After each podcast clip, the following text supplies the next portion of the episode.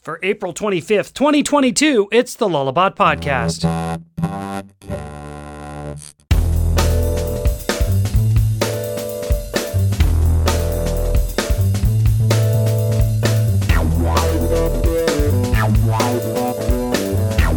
Hey everybody, it's the Lullabot Podcast, episode 256. I'm Matt Kleve, a senior developer at Lullabot.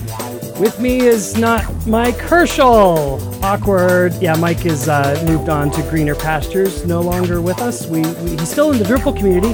Um, we love him, we support him. Um, he's just not here on the podcast. So for a little while, I'll be flying solo. Um, the good news is, is that I, am bringing on smart guests, and we're still going to be talking about um, everything that is Lullabot strategy, design, development, um, specifically a lot of Drupal stuff. And something caught my eye recently.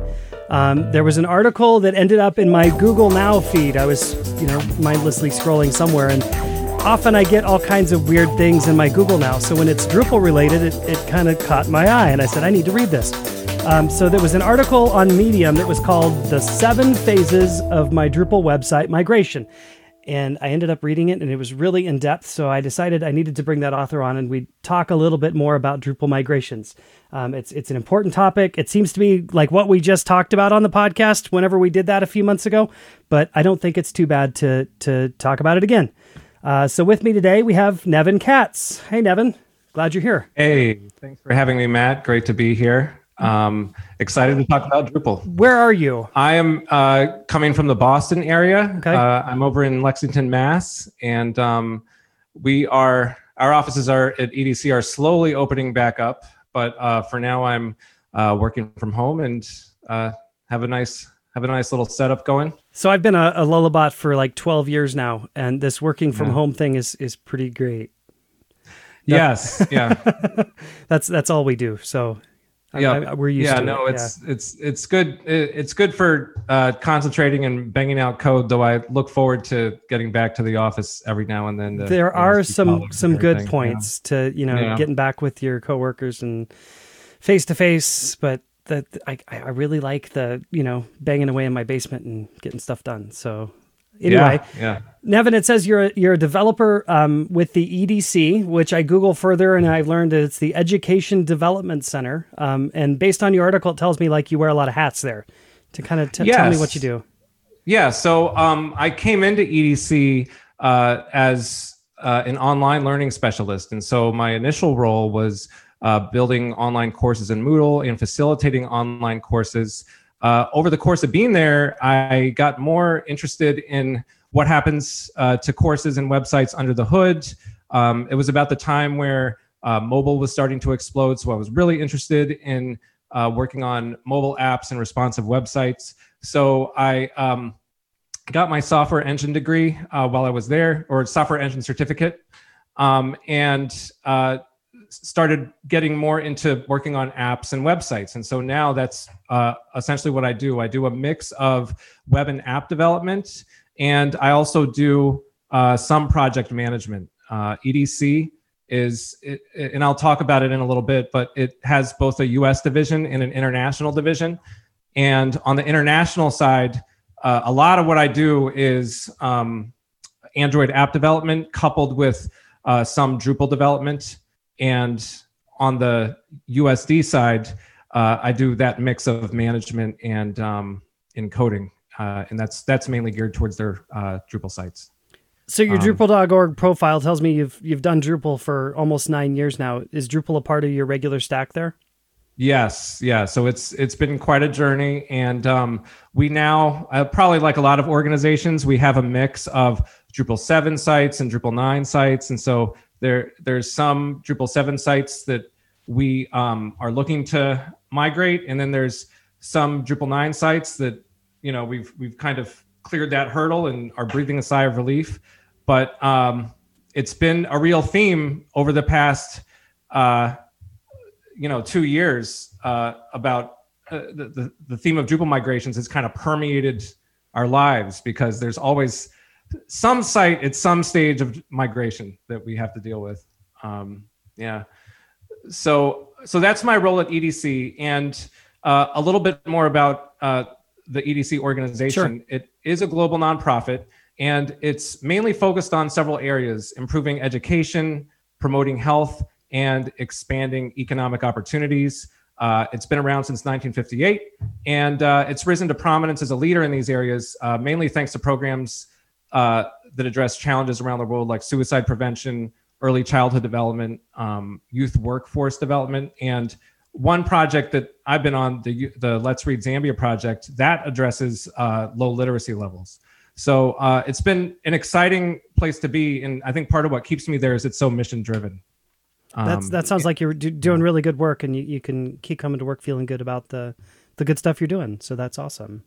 Thanks. Yeah, I do. I enjoy it, and there's there's some great people there. Um, and uh, we we have our U.S. offices here that are opening uh, back up, but uh, we're also in uh, around 80 countries around the world. Um, one of which is um, is uh, Zambia, but I've also done some work in uh, the Philippines and some tech work for India as well. So it's it's exciting, kind of working on both the international and domestic fronts. Is there any ever any reason to send a developer to those locations? Uh, I, it's been hard. There's sometimes is. Uh, I actually did go out to the Philippines a few years back, and it was very interesting to um, uh, kind of see the schools and uh, see what the types of needs were. Um, connectivity is a challenge there, as you can guess but it was I had just built um, uh, an app, and I'll talk about the app work a bit. But uh, I was uh, interested in going going over there, seeing how it worked, and talking with the teachers and students who were using it. So uh, it actually does make sense uh, in some cases just to kind of see how your stuff is working.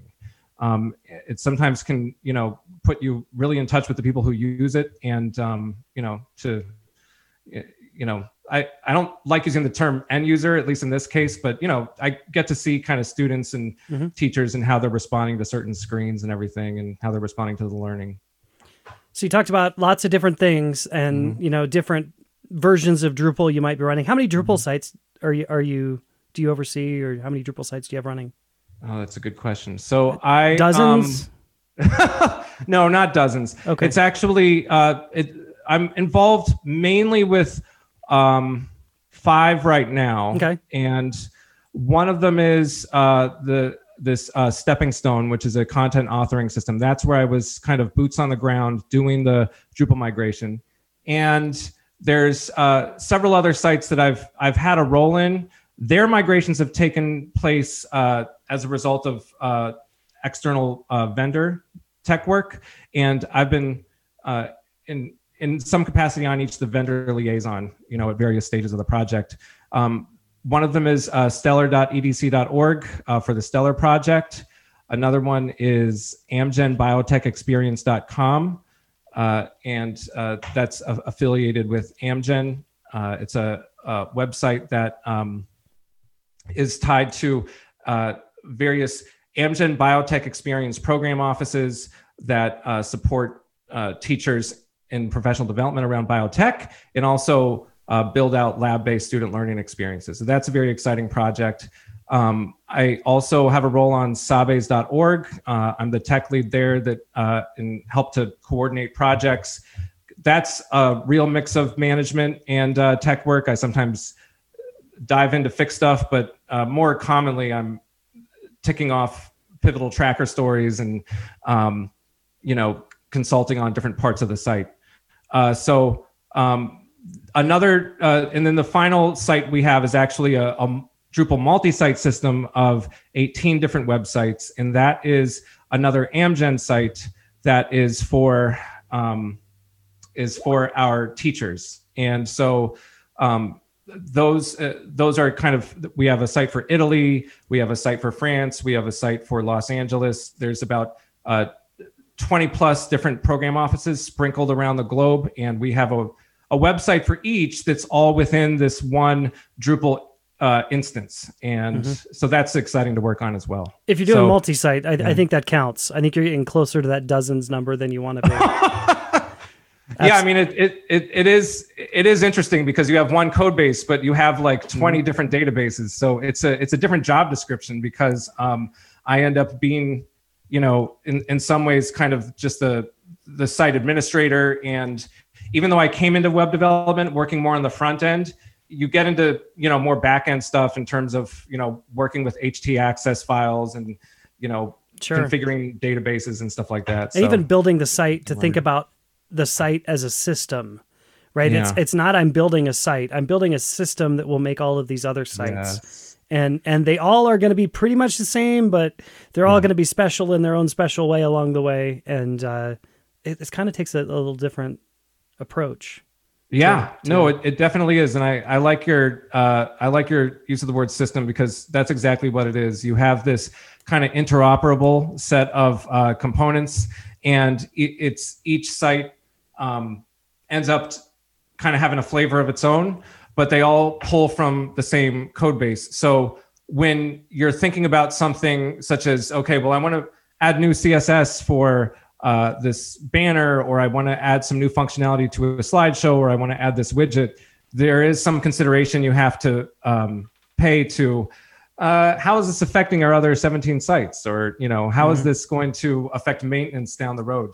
And um, I remember when you know when I first started out um, and, and was really getting into web development, I was always kind of had my eye on the the shiniest object and oh why can't we use this? Why can't we use sass why can't you know and now i find myself on the other side of things saying uh we better check those other sites and make sure that everything's going to still work once we uh, go with this solution. So it, it definitely kind of puts you in a more you know in a more um wary role like because you just have to think of those um caveats whenever a new idea comes up.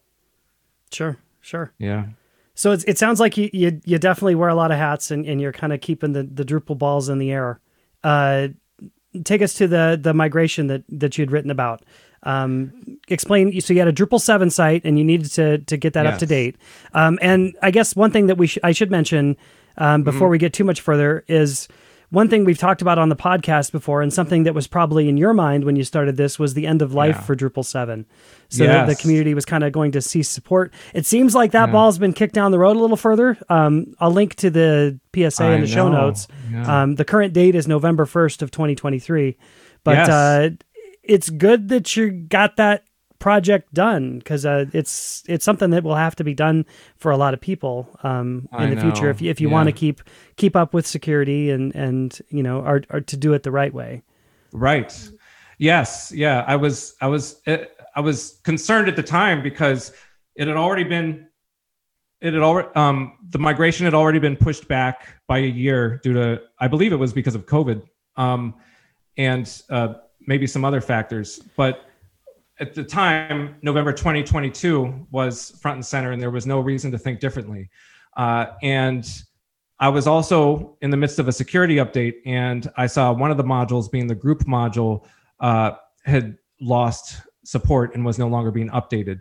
And it was kind of the first sign to me that uh, that some of the modules we were depending on were starting to lose support. So even though uh, we had still had a little bit of time, I was like, eh, I better get started on this. Um, uh, so this particular site was uh, it's a site called Stepping Stone, and uh, the the link is sstone.edc.org. It's not a fancy site because what it's mainly meant to be is a content authoring system for our internal staff. And um, if you're familiar with the idea of decoupled Drupal, that is the idea where Drupal serves as a content management system, and you have some other front end. It's either an app or a website that uh, somehow accesses content. It either it either uh, fetches it while it's online or it pulls it down to run it offline, and so you have the separation of concerns where you'll have your content up in Drupal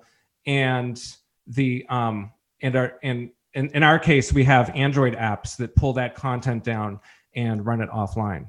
So um, the the stepping stone idea, which is that um, you have kind of a low code or no code solution for our staff to kind of enter in um, e-learning content, uh, is is not a new one. Uh, it was pioneered in the uh, early 2000s by um, my uh, former colleague Scott Isbrandt, who's kind of gone on to um, uh, do other interesting things.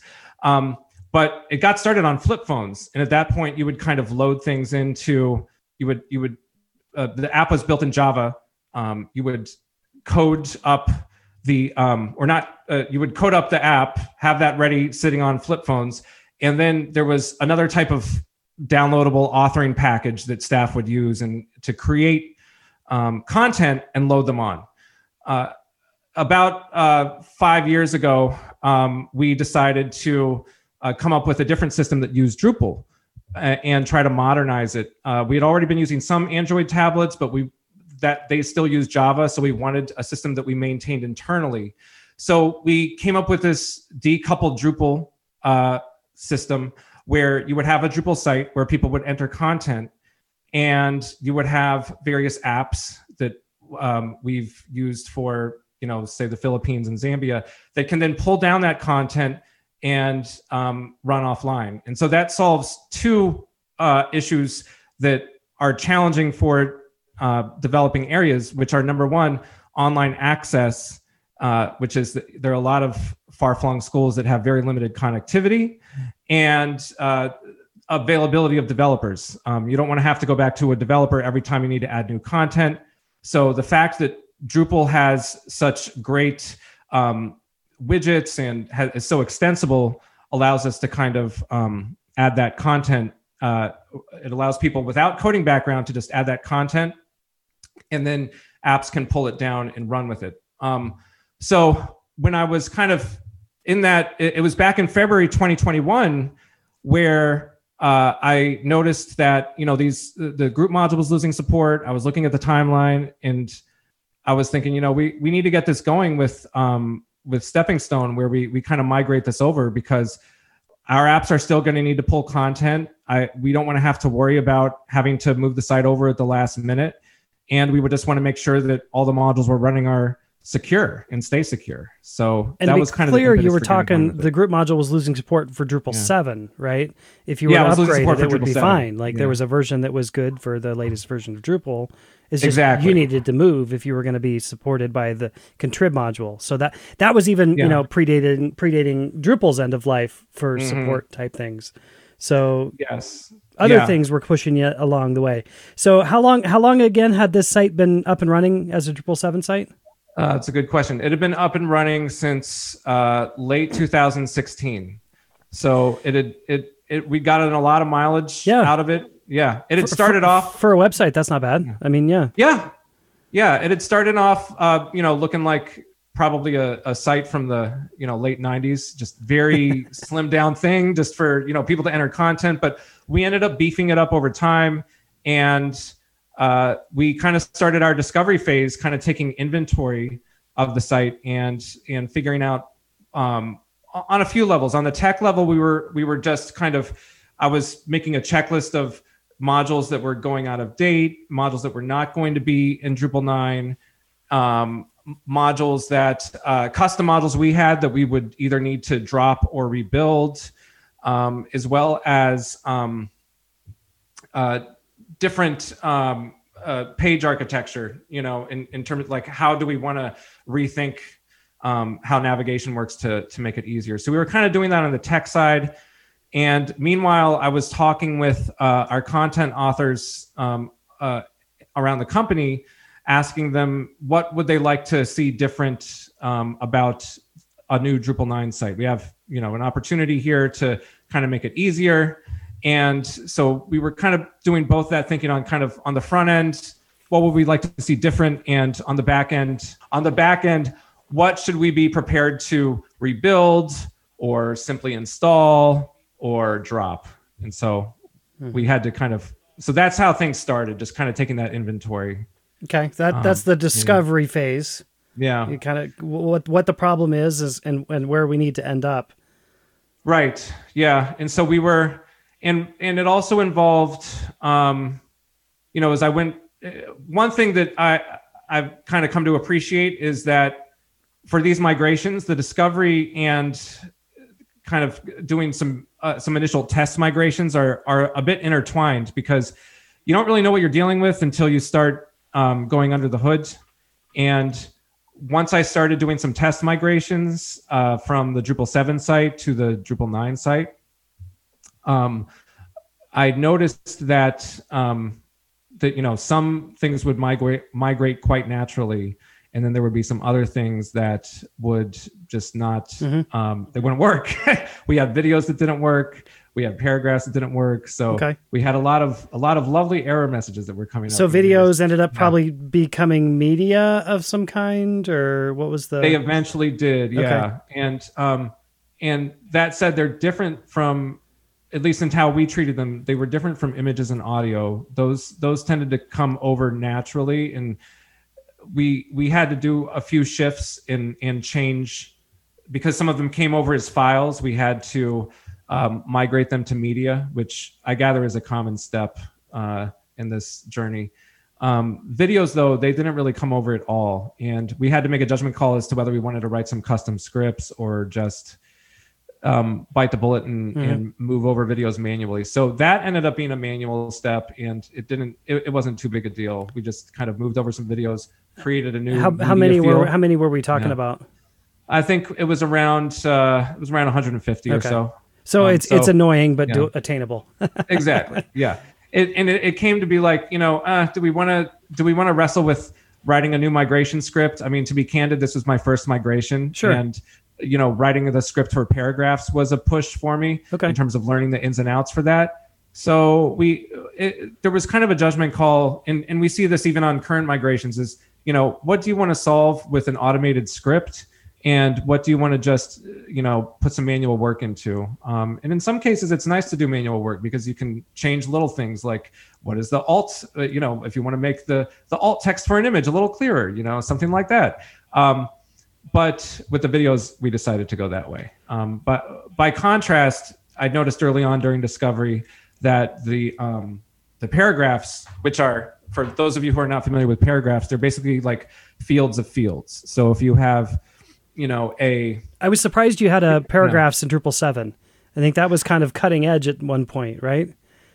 Yeah, so we had it. I think it was. I first heard about it. I think in uh, the late 2000s. I think I, probably would have solved that problem with panels just because that's how Yeah. I, I solved all of Drupal six and 7's issues at that point. But uh, so so paragraphs existed, and so that was something that was a little tricky to to make the Yeah. migration happen.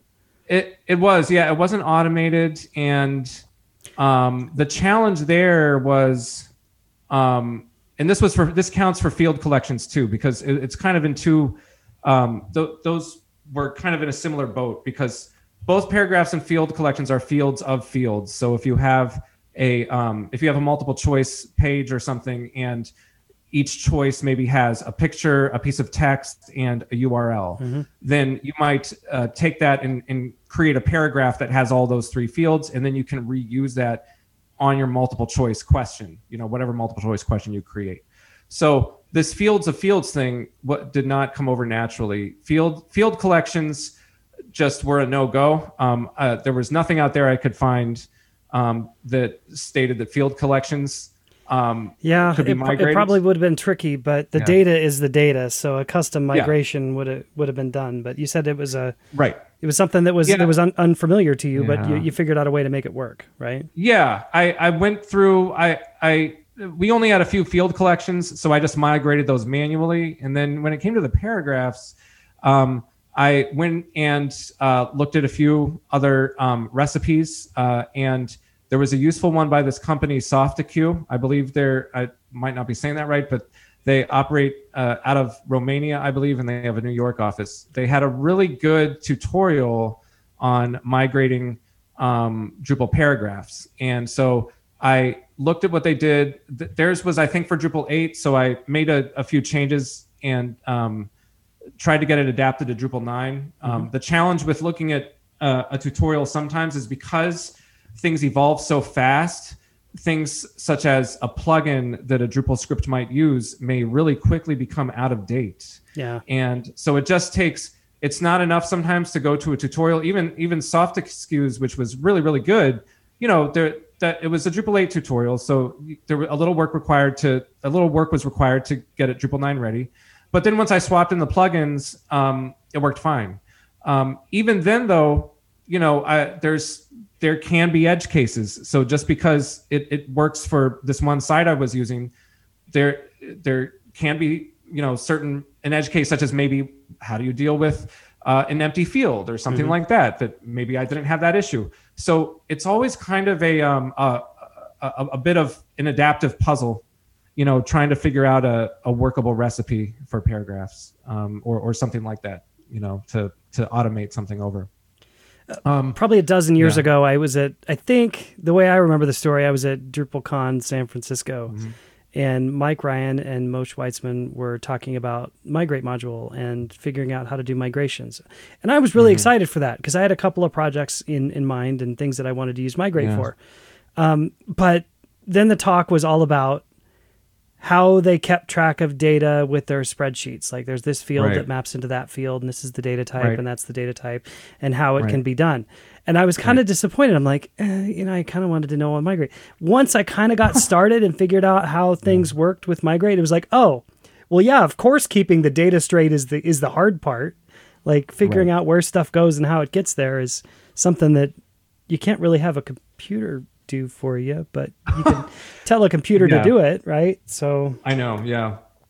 it sounds like you're you're running into a lot of the the common migrate issues. So it's it's Yeah, yeah. I think it, and and I it, it is. I mean, you bring up a good point of what what do you have a computer do? What what are scripts good at doing, and what are people good at doing? You know, so yeah, there are certain things where you know, as we migrated, we had to make some judgment calls, um, and there are, um, and then things like paragraphs. We wrote a script and we got it done. Um, this was also another- an active yeah. site, right? So there was content coming in along the way. So you could Yes. Yes. Yeah. We had several projects that were um, actively creating content, and so in addition to the the tech piece of kind of being under the hood, um, one thing that that it required was being in very close touch with content creation teams, letting them know what the Drupal timeline was. So um, one of the things that I took away from just working with other vendors was um, how they kind of demarcated specific phases of the project. So um, I looked at kind of the the timelines that were clearest to me that that I felt conveyed um, the different milestones clearly, and I uh, created an internal doc that I um, shared and updated and kept the team apprised of. Uh, and every so often, I would say, you know, let them know when we would um, when the next stage of the uh, migration was, and ask them about the status of their content. Um, over time, it felt like content had to be very rigid when I was just using the graphic user interface part of Drupal. Mhm. Um, You're talking Because- migrate, right? You you were using the GUI for migrate. Okay. yeah, the GUI for the yeah the migrate GUI, yeah, and Which so which if you if you get started with migrations, it's a good place to get started, but you end up using Drush, right? Yes, exactly. So that was kind of my first, you know, it's, uh, trial by fire a little bit, figuring out how to use the um, the GUI and and making sure everything was wired up. That in itself was a little challenging, just to make sure that all the content moved over. But the limitations became clear. I mean, it's it's kind of like having a clunky car that it, it gets you from point A to point B, but point B is is not completely there. There's still other steps after that. So um, it it got me to the point where I'd say I had 80% of the content migrated, but number one, more content more content is left, and number two, you really can only run it once, Mhm. and then you have to if if you're going to keep that database, you have to um, uh, use some you have to use some custom scripts, uh, or you have to use Drush and, and if you install Migrate Plus, uh, Migrate Tools, Migrate Upgrade, you have on the command line a few common migration jobs you can select, such as moving over um, users, moving over nodes. And those became a saving grace towards the end. Uh, at one point, when I was talking with the content team, you know, I would run the GUI migration several times. Uh, especially if there was a boatload of content that got done. And then at one point, and I think it was uh, maybe around November last year, uh, I did the final GUI migration. And I was basically, and, and we all kind of decided that after this, there would be some minor content work, but we were in good enough communication so that, um, that it was only a handful of content that got written. And it was all stuff that either could be migrated with Drush or we would just use we would just kind of hand migrate it uh, and and just recreate a few nodes manually. Okay. Um, but that is, I mean, communication is such a huge piece of it because, especially with an active project, you know, there if there's people that rely on the site, um, we really had to be in close touch and keep them apprised. Cool. Yeah. So you talked a little bit about your site. Um, the next step Yeah. is is recreating all of that sweet sweet custom code that's already been written to do to do your fancy Yeah. stuff. So it- was this the first Drupal eight or Drupal nine stuff you'd written, or were you were, Uh, were you ready I for the changes that needed to be made? I felt I felt semi ready. I think it's the type of thing where I think You said you were really doing you were doing Android development, right? So yes. I, I did some of that a while back, and I think it helped me become a Drupal 8 developer because, you know, it was all object oriented, you know, Java, and Yes, you kind of yeah. get into figuring out how these patterns work. And hmm Yes. Well, with uh, with the Android development we do, um, uh, I use the Cordova framework. Okay, and okay. So I do take an object oriented approach though to a lot of it, as far as having having some JavaScript classes ready to use, Mm-hmm. and um, you know I have I have user objects and I have teacher objects and things like that. But I think just by the fact that you get used to having to work with a really big code base and you get used to how you know one one update here is going to affect another part of your uh, ecosystem i mean that did help me to get ready for drupal in a way. I had also been building a lot of drupal 7 custom modules at the time. Um, they were you know a, a good amount of them were front end but some of them uh, talked to the database as well. So by the time by the time i got into uh, thinking about building uh, the, the custom modules for Drupal, uh, I at least had some analogies in my head uh, about um, how I wanted it to, to happen. And I was still getting used to Twig files and, and YAML files and things like that. But I, I had done, you know, I had been doing PHP for a while. So I had some idea of what I wanted to do. Okay. It was still, I mean, it was still a lot of, a lot of trying to figure stuff out and look stuff up. And, you know, it Oh, wasn't, I- it was not a smooth ride. It's still that for me. I get it. yeah, It's no, the- it was. I, I think I remember how to do that. yeah. yeah, no, it, it was, and and um, mainly I think, in, in not to get too much into the tech nitty gritty, but um, we had uh, a lot of the custom work that we do is is to make it easier for our authors. Um, our Android app uh, is uh, the, the the content it pulls down from Drupal usually shows up as these slides. You could almost think of them as PowerPoint slides, except some of them are interactive. So some of them might be, you know, match the letter to the picture clue. Um, and so it's important when the content author is creating content to see how what they create will look in the app. So we have a custom slide viewer module, and um, we had we how I built it in Drupal was uh, I tried to actually reuse a good chunk of the code that the app used. So the app already uses JavaScript to talk to our Drupal sites API and pull down the content. Well, I built a, co- a custom module that talks to the API and doesn't pull down the content, but at least you know grabs it and uses it to kind of simulate it. Um, so so fortunate what i tried to do was use as much code reuse as i could um, because you know people like to kind of think of new things for the app to do all the time so i wanted to if if people wanted to add stuff i at least wanted to have some um, uh, some some common design patterns across both the site and the app so that if i updated it in one place i could easily update it somewhere else And you've been with EDC that- for a long time, so you're ready to be the the person who ends up maintaining it too. right Which yeah, is a and- different mentality than someone like me who comes in and works with a team for I don't know, Mm-hmm. a, it could be a while, it could be a short period of time, and then Mm-hmm. I'm gone. Like Yeah. So I mean, it's for myself. Yes, I, I think that maintenance is is. I don't like to just make decisions based on maintenance, but I mean, upon reflecting on how I handled things with um, Drupal, the Drupal seven site, and kind of building out our slide viewer for that.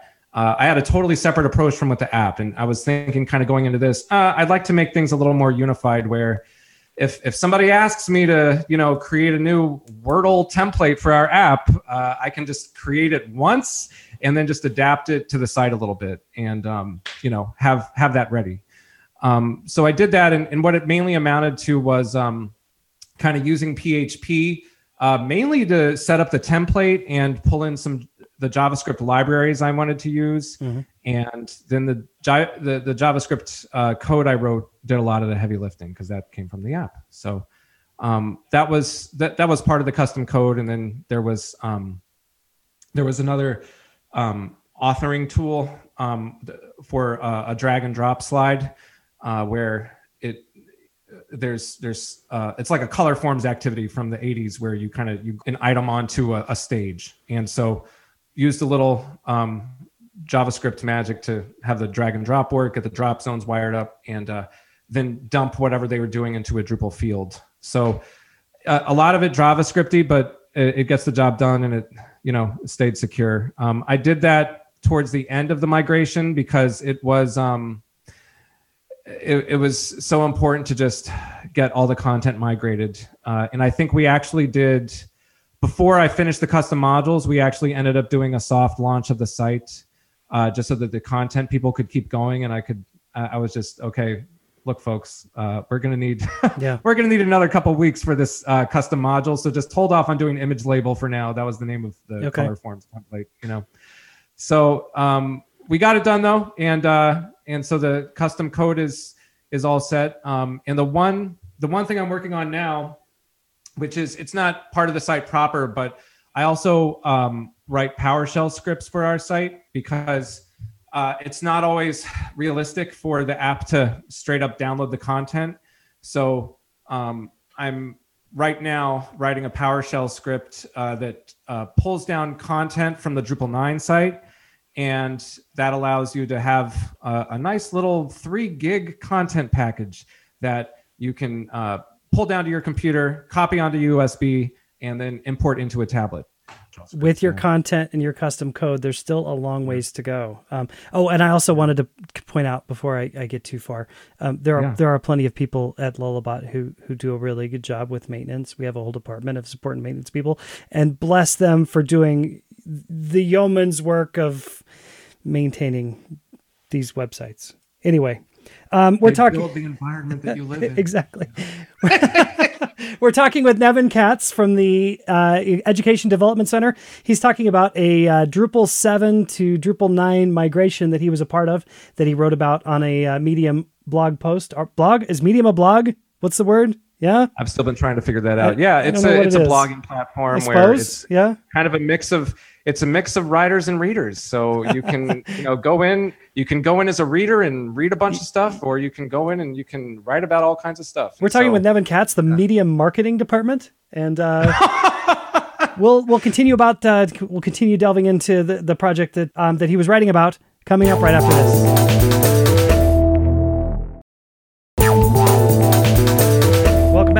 Back to the Lullabot podcast. We're talking with Nevin Katz about a project that he was on. So, hey, DrupalCon is coming up. Are you going? Oh, where is that? It's in, you're not going, are you? It's actually, it's in Portland this year. It's in Portland. Yeah. No, I don't. Think it's on the I'm wrong going. side of the country for you, isn't it? Yes. Yeah, I'm over here on the East Coast. Yeah, um, I'm, I'm, sadly not going to be there either. So yeah, there's a uh, a Lullabot retreat happening right before, and two weeks gone might be a little long for the fam. So yeah, I normally like to get over to uh, Design for Drupal, uh, cool. which it's that takes place over at the MIT Stata Center. There have been some great talks over there um, over the past few years, and um, I always learn a lot. Uh, and as a person who's mainly working in the uh, front end space when it comes to Drupal development, there's a lot of good stuff. Um, Isn't GovCon is often on the East Coast and probably has some good stuff too. I don't know if you've oh, been that's there. Good to know about. Yeah. Yeah. That's great. What do they talk about there? Is that kind of building? It's government stuff, but it's yeah. it's kind of a mini DrupalCon from what I understand. Enough people oh, get cool. there, and it's uh, a lot. You know, pretty much anything you you, you want to know. What, what percentage of your job would be Drupal? Do you think? How much Drupal do you do? Oh, that's a good question. Um, I would say I would say right now it's about fifty percent of my work, okay. uh, and I uh, say that because usually the other 50% is uh, Android app development. And so I'm mainly kind of uh, writing writing JavaScript code, writing CSS code. Um, there's a few uh, physics interactives I do also in JavaScript. So I guess that would kind of fall under that 50%. But then the rest of it is um, either managing Drupal work or uh, creating some you know custom code for Drupal work or running a security update. So there's always something going on with Drupal. We've been talking about your migration project. One question I'm not sure I asked was how big this team is that that that did this. Is this you? Are you the lone gun here? yeah, for this particular site, I was um, I was the uh, the main Drupal developer. I had um, I had help though uh, it, during some phases.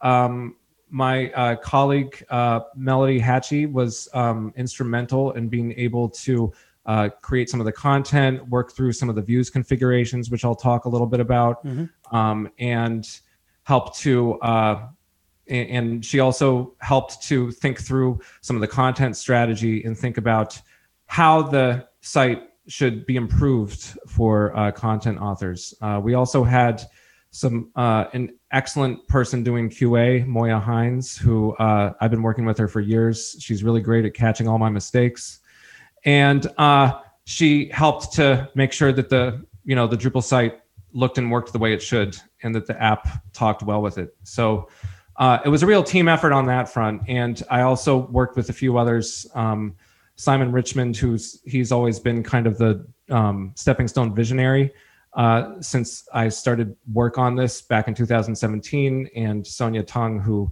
uh, helped a lot with uh, inter-team communication. So it's a real team effort. I think that you know, for myself, with developing the Drupal site, I had I had been so close to it that I just felt like I needed to um, uh, just take it on myself, partially because there were so many things uh, about it that there were so many intricacies of it that had that had built up over the years. It just felt like all the all the work that it would take to kind of seek out a vendor, uh, do a, a RFP process, keep the vendor apprised of the changes, explain the site. It just felt like ah, I might as well just build it because it's you know half of this is in my head. Sure. So yeah so that's kind of how I got into it. So I, even though I was doing, uh, I think mainly the the coding end, you know, the PHP end, the kind of the the database end of it, th- there was there was a, a, great team I was working with, and it's it's always so important for me to have that because people catch things that I don't, and they're able to um, you know give insight that I'm even in terms of what to call a content type, you know. There's there's little things like that that you know I can go back and forth on, but it, it really helps to have uh, another pair of other pairs of eyes on it. But the the naming things can be important. Um, I was on a project a couple three years ago where there was a discussion about what we should name something, and at this point I don't remember what side I was on, but I think I ended up being on the wrong side because when the same project or the part of the project got reused a year later for for an event, um, because of what it was named, the person doing the work thought it was doing something that it wasn't doing and it ended up causing a problem that I mean it, it, could it got to be fixed, but it was just one of those things like you know if it just would have gotten named something slightly different and yeah. Moving yeah. on to building stuff. That's kind of where we yeah. are. We've talked about moving the data over and some of the custom code. Uh, a lot of the stuff doesn't um, come over. Like you you had written about how you had a bunch of JSON feeds that were being consumed, and you had to kind of recreate those and make sure that it was going to work out for you. What, what yes. did you find in Drupal Drupal nine? How'd that work for you? So so I found in Drupal nine some some good news and some not so good news. So the good news is that a lot of the stuff that I had relied on some third party uh, code for, uh, being um, creating machine readable views in in this uh, syntax we call JSON, uh, was handled basically in Drupal core because they had the services module all set up. They have um, some other supporting modules for services. Uh, and that um, allows you to create using uh, basically just some point and clicks, some, uh, and without a lot of other module installs, uh, some, uh, a, a, pretty well-rounded uh, REST API. Um, REST stands for representational state transfer. That's a fancy way of saying that when you have one system talking to another system, they don't really change state, uh, and nothing is really saved in between exchanges. And it's this handshake that's pretty vital for our app. It's vital for the PowerShell scripts that kind of pull our content down, and it's also vital for um, the custom modules that simulate uh, how the app looks. And none of that got moved over. Um, and so what? And so the not so good news that I've found, even though um, you can create all these great um, REST API um, goodies in uh, in using Core, is that the syntax is only slight. It's just slightly different. The way they have the um, the JSON arrays and the way they look in views. Um, Custom just, code could have gotten you the rest of the way. Yeah, and but, and that it did, and yeah. and that it did. Um, okay. It, but I decided to do it on the app side and not the Drupal side, um, just because I could. It was the type of thing where I felt like I had more control over the app code base, and it just seemed more natural to um, uh, add uh, make make the app aware of which API it was using. So it involved uh, kind of two areas of effort, and it, it introduced kind of a, a, a new phase after kind of moving over the bulk of the content, which was um, figuring out the API. And this involved recreating these Drupal views, which are they're all kind of JSON views. Um, and if you go into Drupal views, the, you're using the the REST exports view. And the REST export view is basically a view for machines. Uh, and since machines don't really care about how it looks, they just want they just want the stuff. It's just rendered in JSON, and you can view it in a browser to make sure it looks right. But ultimately, it will be the app or website or whatever machine you're using to pull in that view. So I ended up, uh, Melody and I did a good chunk of work recreating these JSON views. And um, at the same time, that was kind of part of it. And then the other part was um, re uh, creating a, a, little more code in the app so that uh, it could, number one, uh, figure out what type of view it was using, Drupal 7 or Drupal 9, because at the time our Drupal 7 was still active. And number two, uh, just be able to parse all the um, parse all the new uh, uh, JavaScript uh, syntax based on the um, uh, based on kind of the new format for it. And it, it, was a subtle format. It was. It, I don't want to get too into it, but it's it's how the um, how the multiple arrays were structured, and mm-hmm. you know, and keys pointing to arrays and all that. So they um, they had a simpler, more streamlined version in Drupal nine, which now that we're done with it, it's great. I mean, I like the simpler version, but it was just a shift. So um, so we we built out the views we built out the um, we built out the the custom code. Uh, some uh, of the views were rather complicated because, like like how I point out, we used paragraphs, which are within you know they're they're basically groups of content within larger content. So uh, to help um, uh, to to uh, help kind of get things all into one um, JSON uh, page, and uh, that's also called an endpoint. It's like the mm-hmm. destination mm-hmm. URL that you know the uh, app will request. Um, to get that all into one page, there were two modules that really helped. The REST export nested, which allows you to um, nest.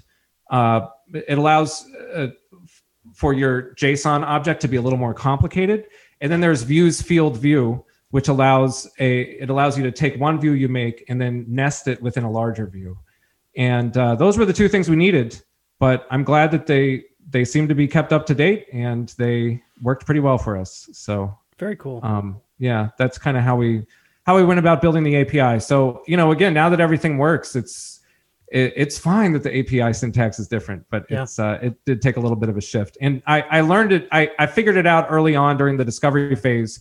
So I we budgeted for it, but at the same time, we didn't get to it until we got through those other hurdles. Um, it, it becomes a real hierarchy of need thing with the migrations because you just feel like you need to get your content over to survive the next day, and then you have the, then you have to build out the core functionality, and then you know you get prog- progressively get to you know the less critical things. So it still took a few months to get to the API. Sure. Yeah. So it, it, it based on your list here, it looks like we're starting to get toward the end at this point. We know we've got custom stuff going. We got the API working again. Um, yeah. The next bullet point on the list is that you finished up with that final Drush migration, Mhm. and then you're ready to ready for the early launch, right? The soft launch. Yeah, um, th- th- there was there was one other thing that that came before that, um, which was just kind of working on the theming. Oh, okay, Uh, yeah. and, yeah, and I, I I just wanted to touch on that uh, because it, uh, one thing that I think Drupal um, has available that's nice are a lot of um, pre-built uh, base themes. Uh, we ended up going with uh, a Bootstrap base theme, and ended up building a child th- a child theme off of that. Uh, I we use because the site is uh, parts of the site are, are rather complicated, and, and because I'm used to how Sass works, we ended up using Sass and compiling it to CSS. Yep. Um, used Gulp to compile All, it. all which- very normal these days. Yeah. all Yeah. very standard. All Yeah. very standard. Um, But but it's know- an extra layer of something you have to do. yeah, it Yeah. is. Uh, and uh, yeah, fire up Gulp Watch, and you have to also make sure uh, other people, if they're going to do theming work, are comfortable with uh, you know using that workflow. Did you check Um, in your CSS? This, Yes. This is a knives out moment. Yeah. yes. Okay. Yes. Um, so we had to make sure that all that was working, and we also um, and uh, it was a, a rather uh, I think informal theming process in the sense that we really wanted to concentrate most of the time and budget on just building the thing and getting it done. And because it's a, a small audience, we we tried to port some of the colors of in, in general theme over to the new site, but we a, a lot of it was just kind of focusing on how to make things clearer and you know rethinking a few things with the with the color palette. Um, but uh, fortunately, we had a small team of uh, a small a small team on this, and so we had a few calls where we got together and I would show them some pages, show them the sitemap, kind of give them some direction about where I was going, and then uh, they they let us have at it. So um, so that got done. I it, I don't want to make it seem like it was a huge uh, like it was just a footnote because the theming was an important part, but Mhm. I, I'd have to say that compared to some of the you know compared to you know the learning curve with the migration and uh, even learning to build out the views and the custom modules, the theme kind of uh, went went without incident. Um, what I would say though for Drupal migrations in general, in terms of theming, is it's really good to get together with whoever is going to use the site and just walk through the site and talk about how the site is used from day to day.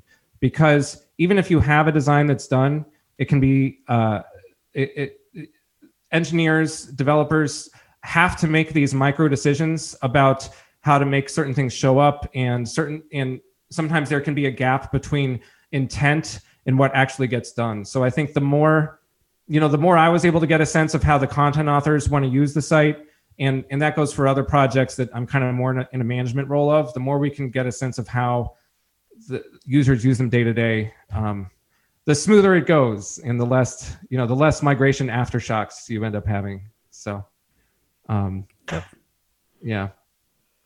Very good. Very good. So then then did your Drush scripts just run and everything was was peachy keen? Ready, No, to, we ready to put of- in front of users? we we got tons and tons of errors it's it's the type of thing you know i was used to kind of creating um, custom paragraph scripts and so those took a lot of um, those took a lot of tuning and it was the type of thing where things started to incrementally work like maybe you got you know maybe you got uh, you know this set of paragraphs migrated but oh there's this set with a special condition that needs to be tried again and we Mhm. need to modify the script for this or you know we we were able to get the we, we migrated the nodes before the paragraphs we should have done it the other way around you know so there's all always that Yep. trial and error but i mean I, i'm under no illusions that anything will ever work the first time ever so We, we've all kind of done that. It's the yay, yay, it's a Yeah. different error message reaction, right? yeah. pretty much it's just a question of like how many error messages i'm going to get so i'm like oh okay i think i have about 20 errors to go then this will probably work um, i will say though that um, the, the the custom drush migrations uh, pretty much did work without incident i mean it, it, it was the type of thing uh, i'm sorry not the custom drush migrations but the boilerplate drush migrations where you would um, the boilerplate Drush migrations would work without incident for the most part. Um, if something didn't work, it just wouldn't work, and we would either we would find another solution. But typically, when we wanted to migrate over new nodes, and this was kind of in the twilight of the migration, when uh, people created a little bit of content on the Drupal 7 site, we just wanted to move maybe a few video slide nodes over.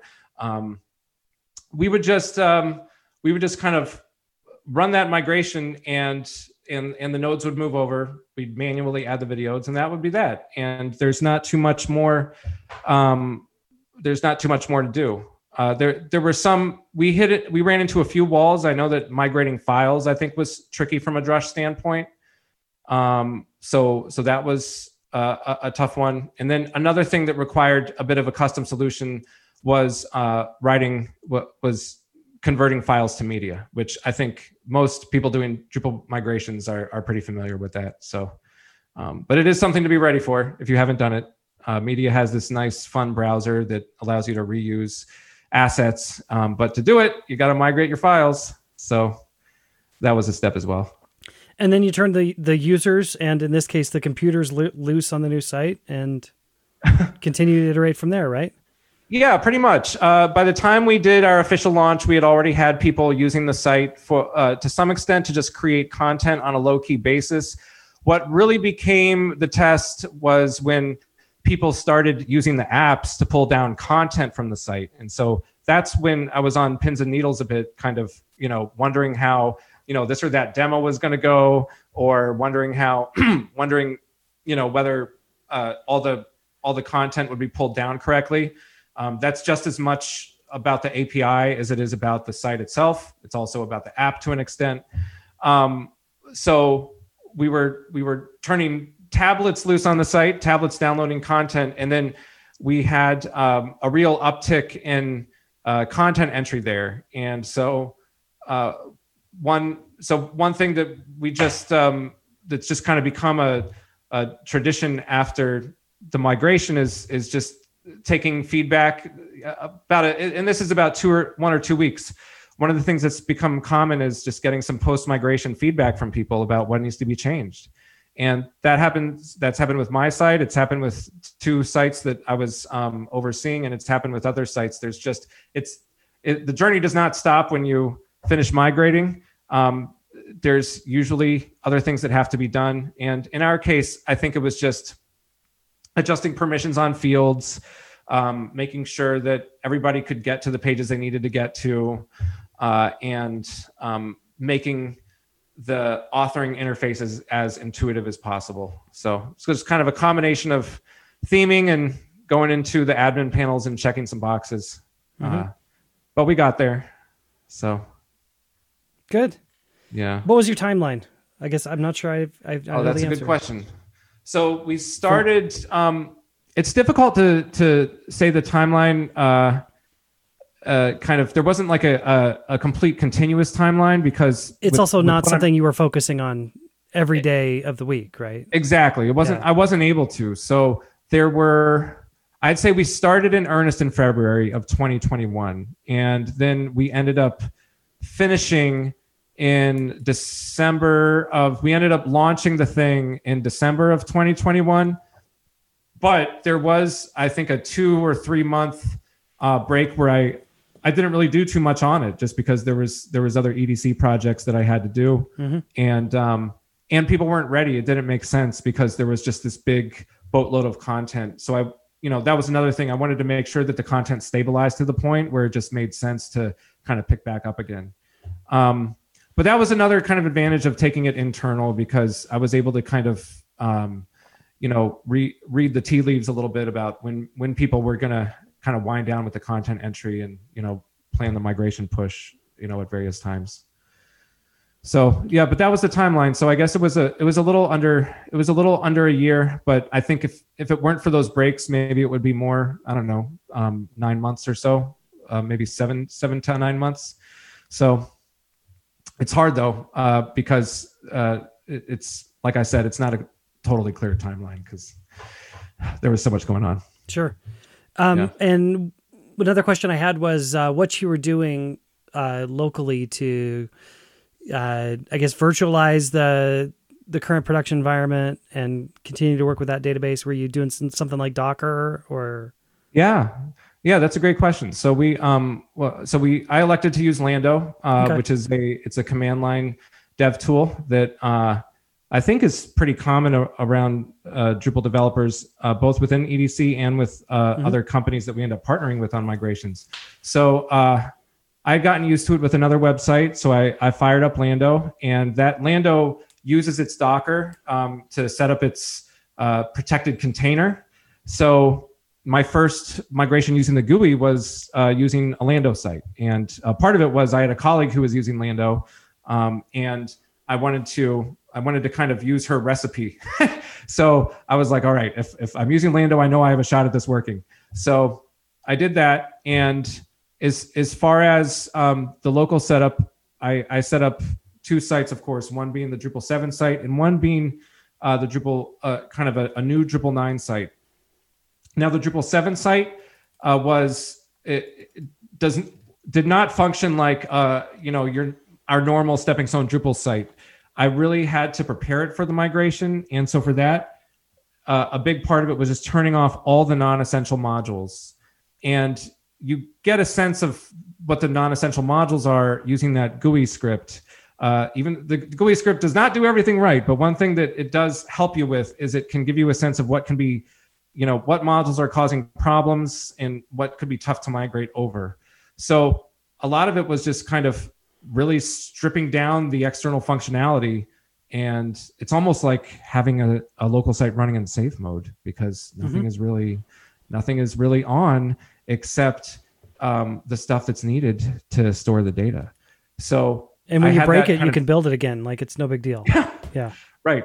So i ended up then ha- setting up my drupal 9 site. And the drupal 9 was um, a starter site. I learned quickly that um, you have to be really careful about what modules you turn on, and it's best to kind of make sure that those are fairly uh, secure modules, not in their alpha or beta states, uh, because some of those are um, going to break the workflow as far as they're going to break the migration process. So it's best to be very conservative about what you turn on initially. Um, so I only had on the modules that I felt were needed for the migration. Okay. Um, and once I had those on, then I would run some test migrations and just back up every time there was a six, there was even even a hint of a successful migration, I would back that thing up. And those those really ended up being kind of almost the save points in a video game. Just mm-hmm. just you know, you know, getting to that flag, saving that database, and if anything goes awry, you can kind of pull that Drupal 9 database back in, restart from where you left off.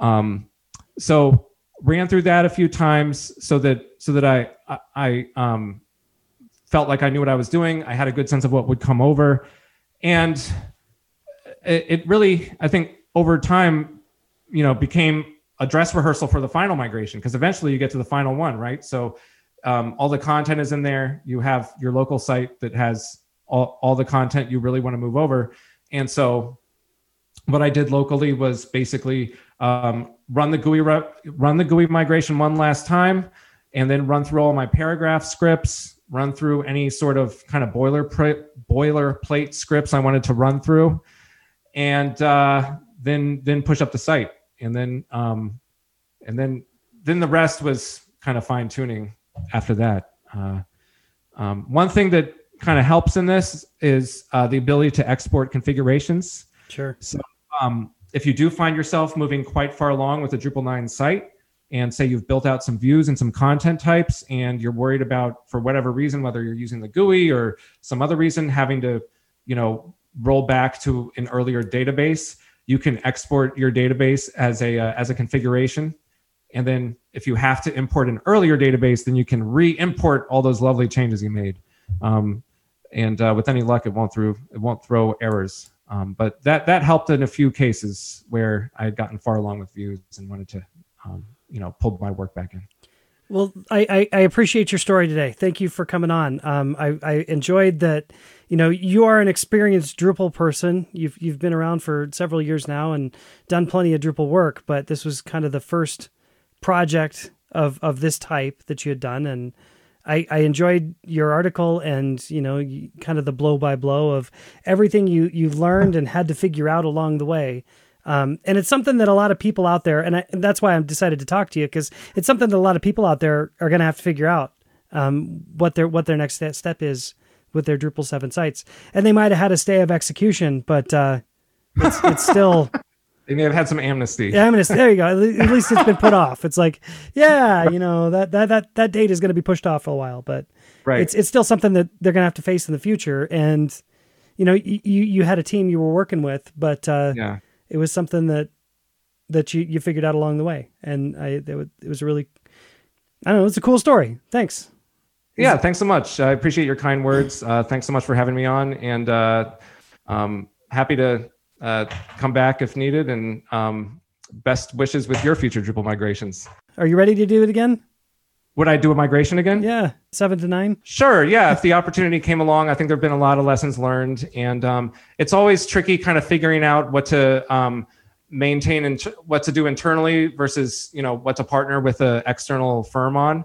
But mm-hmm. yeah, if, if, it if it came along again, it's it's definitely an interesting challenge, and you learn new stuff every time. So um, yeah, I think I'd I'd be willing to climb that mountain. I think I'd have to probably uh, you know maybe take a few more months off before doing it, but you know it does take something out of you because you know it's it becomes once you start it becomes a real grueling timeline. So I think I'd have to have to do a few meditation exercises before getting started again, but um, it's it's also you end up learning so much and it's a different um, it's a different space to be getting into. Uh, I've I've been doing Drupal for um, the better part of a decade, and getting into the migration was was a real new thing, and you end up learning a lot. And um, you know, uh, some of it's fun, some of it's scar tissue, but you end up uh, becoming a better developer for it. Sure. Is there anything else you want to add before we wrap this up? Uh, nope. Just uh, thanks for having me on. Um, for those of you who are interested, I, I do have a few other articles out there on uh, paragraph migrations. If it does help anyone out there who's uh, sees the storm coming, and there's uh, some other pieces I have out there on uh, how to get up and running with Lando, uh, as as well as a few just other random tips on Drupal migrations. So if if if those help anyone out there, feel free to give those a read. Very good. I, right. I, I, do have a, one more question for you. Yeah, sure. Uh, in, in, looking at your bio today, it says yeah. you're an author and illustrator. Tell me about Dr. Birdley Teaches Science. Yeah, so uh, before I was a web developer, I taught high school for eight years um, in uh, both uh, Western Mass and uh, in the Boston area. And um, while I was doing it, uh, I wanted to find a way to make science more accessible to uh, to kids. And I was I also had just finished reading Scott McCloud's Understanding Comics, which was kind of an inspirational book. So cool. I I made this cartoon character, Dr. Birdley, um, who was um, uh, he he was kind of a, uh, a, a a thinly veiled kind of me character, and um, and use that to just kind of write about science concepts. I started out as kind of a you know as ballpoint pen um, things kind of that I would do at you know at home after school or during my prep, and then over time I kind of made it a little more um, made it a little more refined and ended up expanding it into a set of curriculum materials in a book series. So uh, it was a fun journey, and uh, it was actually I think building the Dr. Birdley website. Um, uh, Birdley, uh, it's birdleymedia.com. It's gone through a lot of um, evolution, but that was the thing that kind of got me into uh, web development in part, and um, it was one of the things that kind of drew me to it because I enjoyed doing it. So um, but uh, I, I, look back on those days fondly. I don't have as much time to do illustration with all the um, Drupal migrations going on, but uh, it was it was a fun part of my life. Very good. Thanks, Nevin. All right. Thanks so much.